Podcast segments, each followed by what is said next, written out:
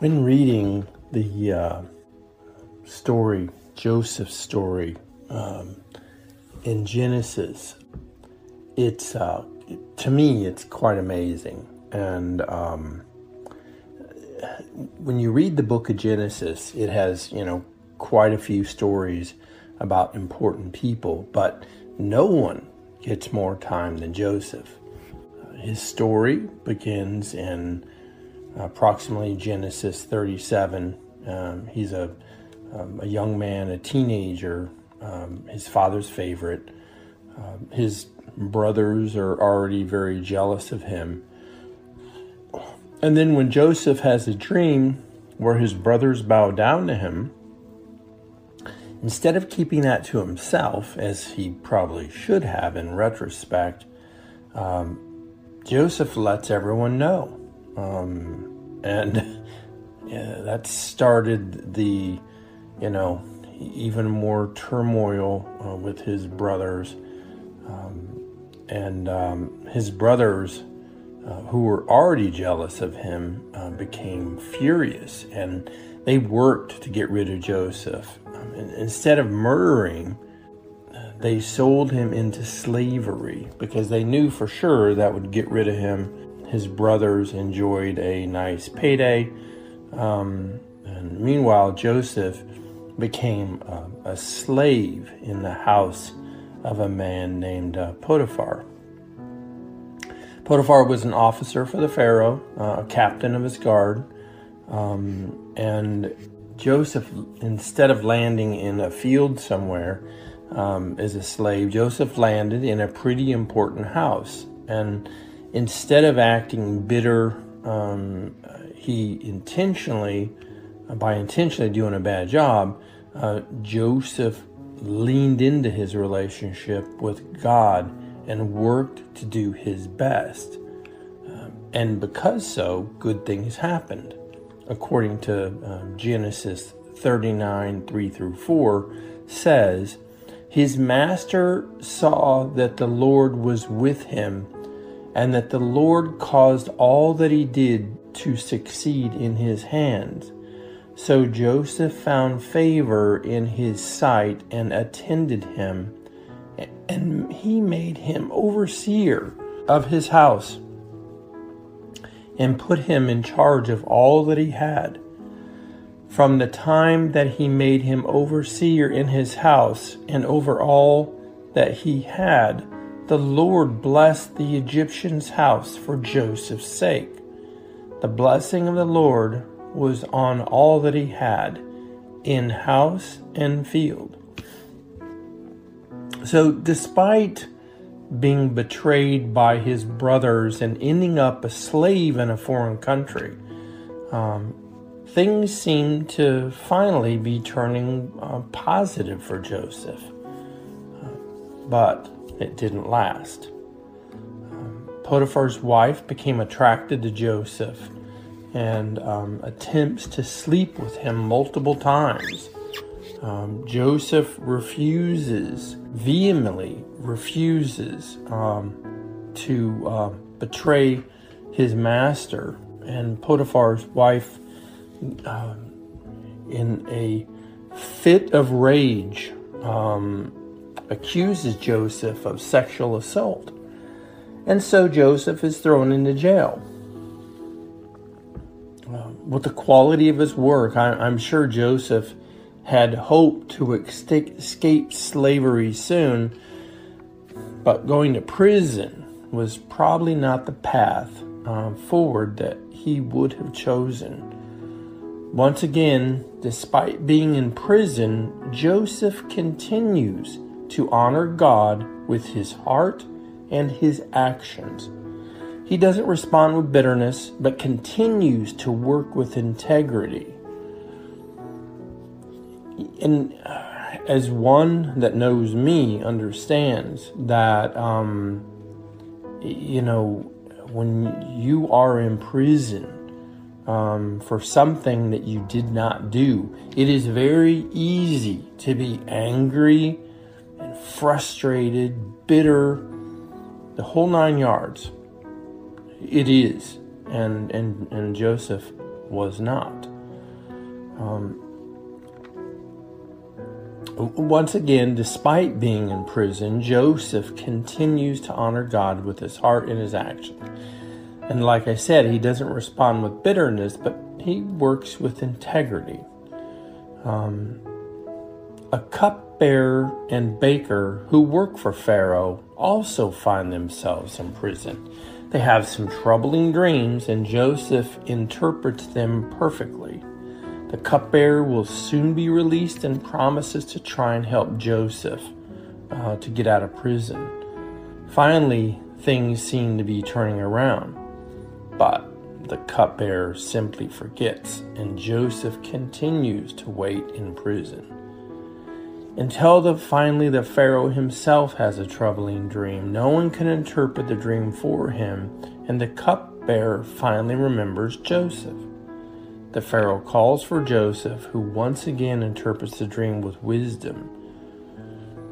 Joseph then gives Pharaoh advice on how to respond um, to this dream, and Pharaoh responds by making Joseph his right hand man. Joseph is finally freed from prison around the age of 30 or approximately 13 years um, after being sold as a slave.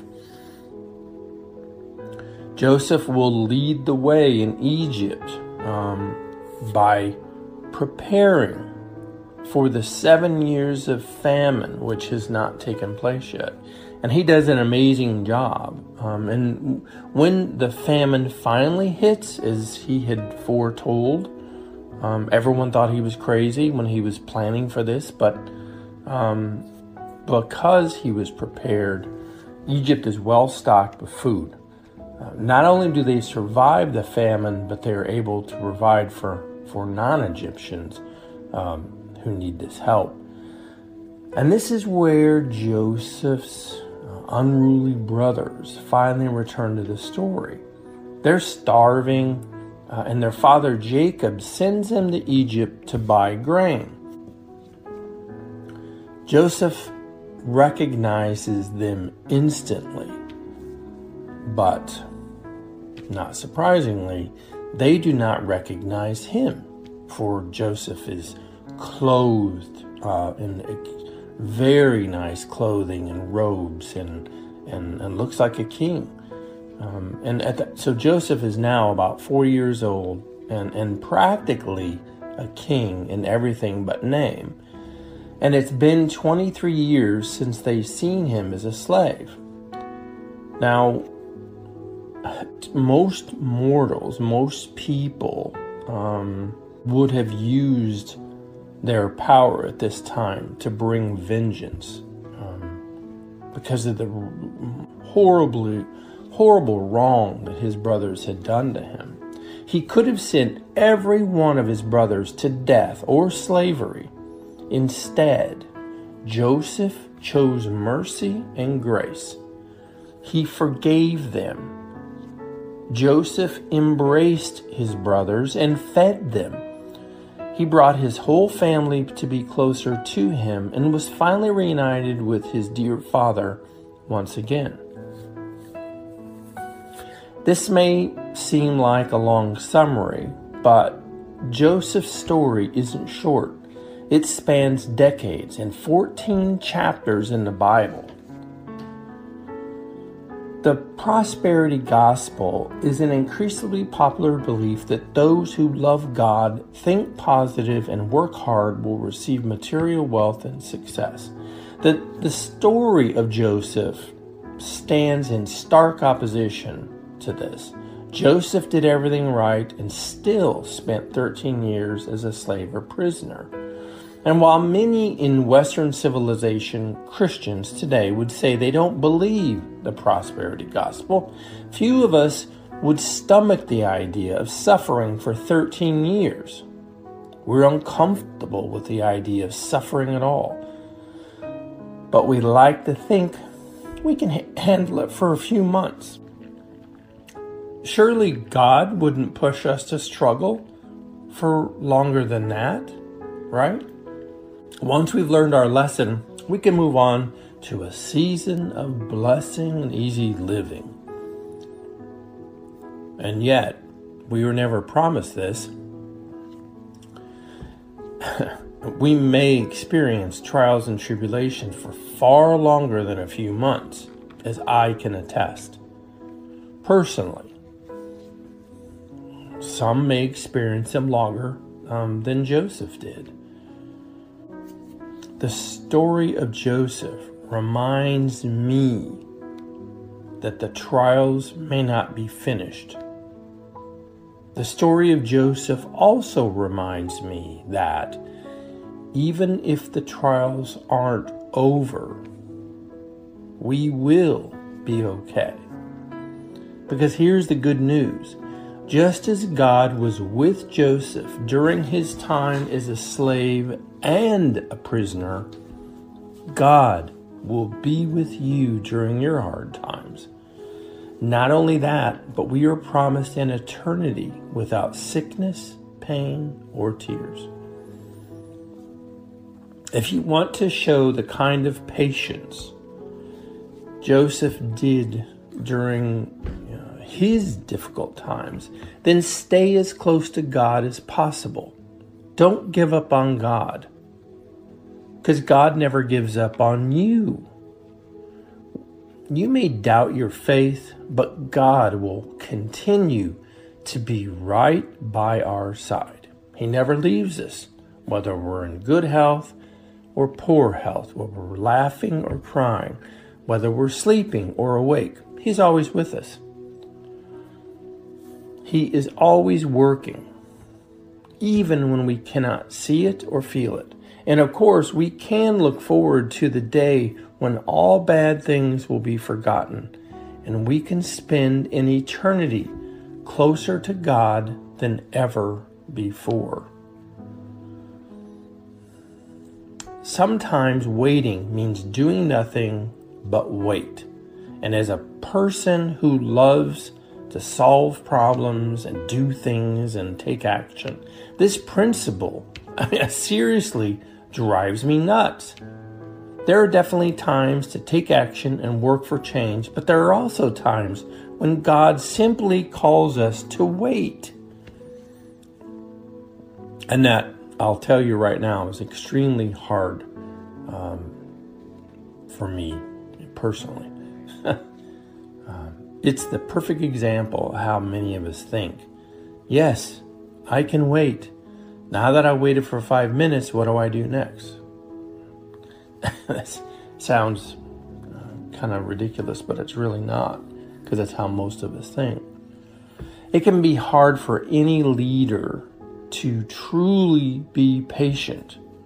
Why wait when you can create a to do list and start taking action? Well, sometimes God wants us to sit in something.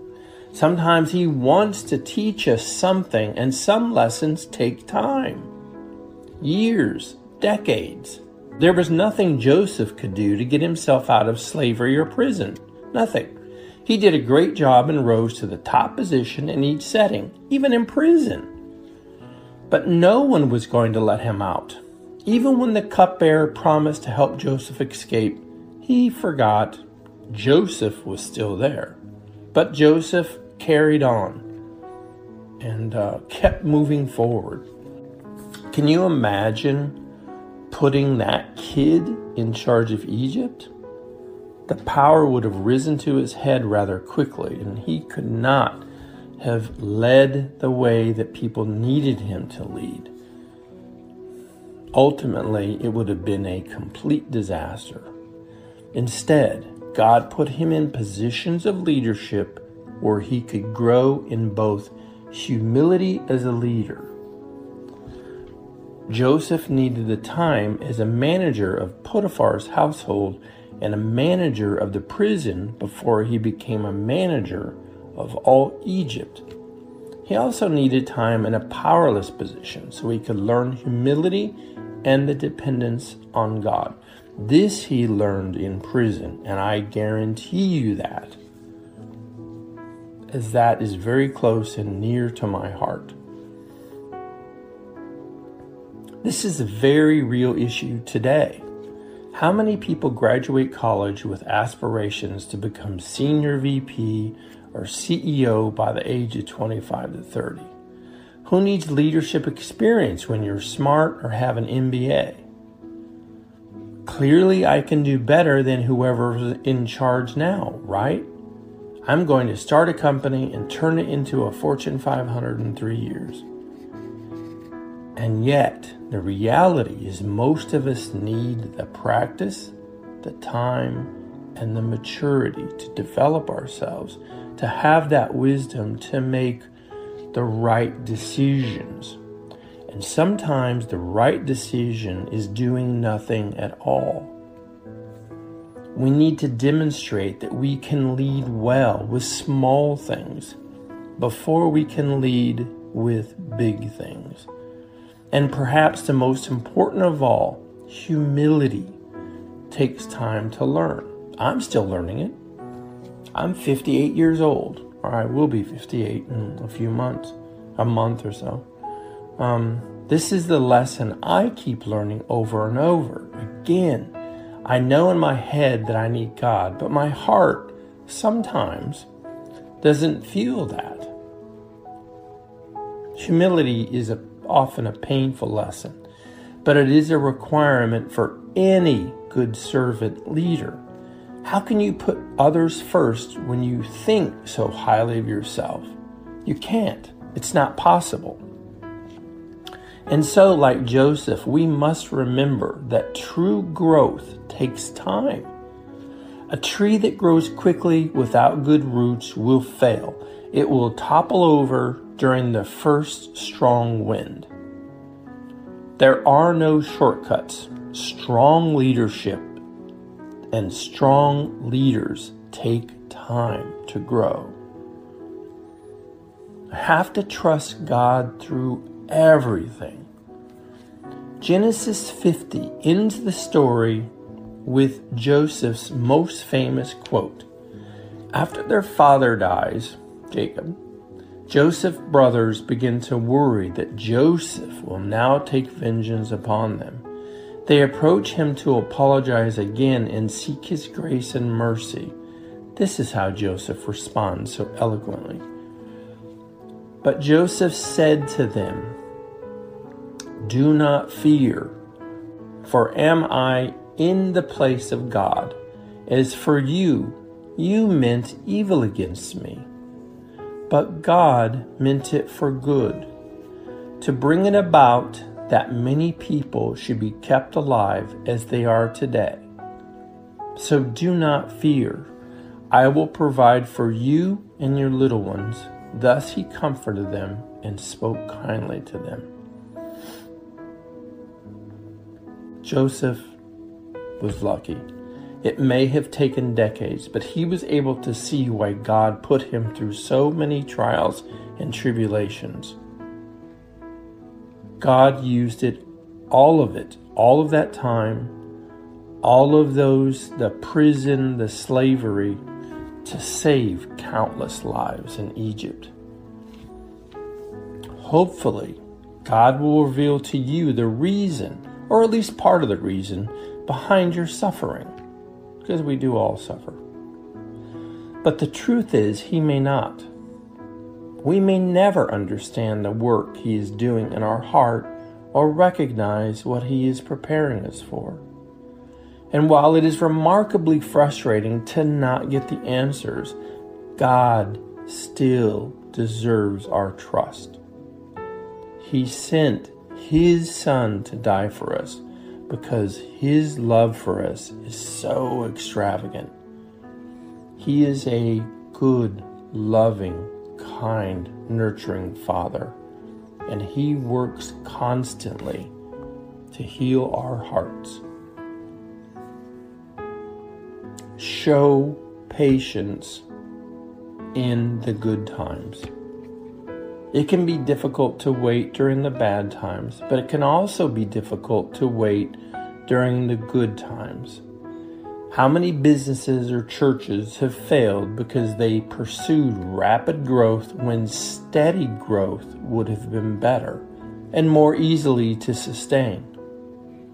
How often do we spend money on something we don't need because we have a little extra cash, but not enough?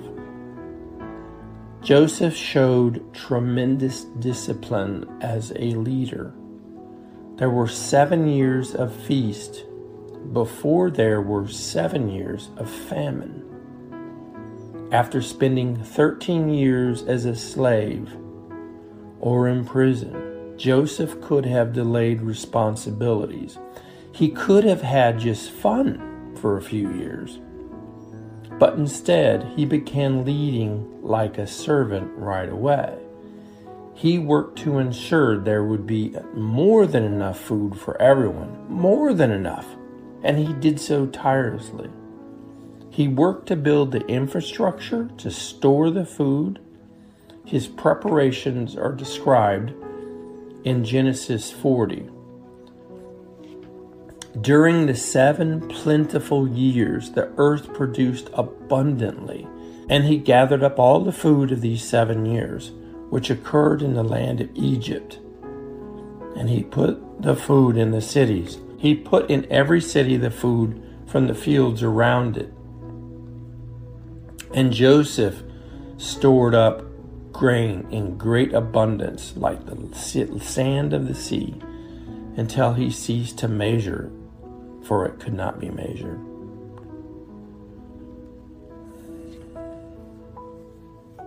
The Old Testament is filled with characters who have massive and often repeated moral failures. Somehow, Joseph tends to rise above them. He endured great hardship. His life was not fair, and he was punished for sins he did not commit. But through it all, Joseph maintained a patient and steady reliance on the Lord. He did the right thing, even when he could not see the purpose or the light at the end of the tunnel. If you want to be a leader like Joseph, or just a genuinely good person, then it starts with one thing and one thing only stay close to God. There will be good times and there will be hard times, but God loves you and is working in you and through you and for you even when you cannot see it or understand it. So trust in Him and lead well. In Jesus' name, I say these things. Amen. God bless you.